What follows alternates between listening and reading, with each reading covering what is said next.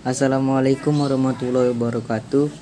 Halo semuanya, pada podcast kali ini kami akan membahas tentang pengertian dan perbedaan organisasi komputer dan arsitektur komputer.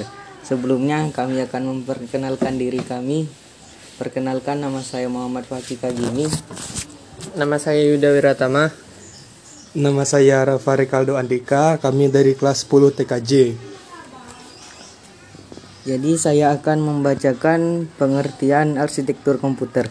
Arsitektur komputer mempelajari atribut-atribut sistem komputer yang terkait dengan seorang programmer. Contoh-contohnya adalah set instruksi, aritmatika yang digunakan, teknik pengamatan, dan mekanisme I.O. Selanjutnya akan dibacakan oleh teman saya Yuda.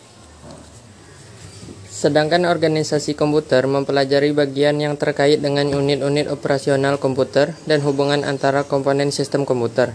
Contohnya adalah sinyal kontrol, interface, dan teknologi memori.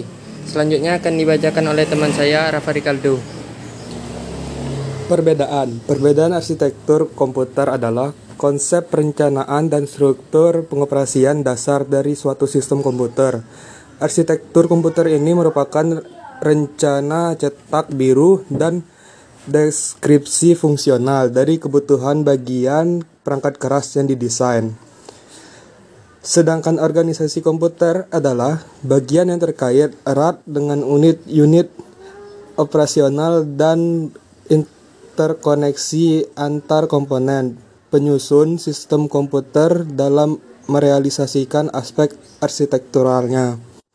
Sekian dari kami. Mohon maaf apabila ada kekurangan. Wassalamualaikum warahmatullahi wabarakatuh.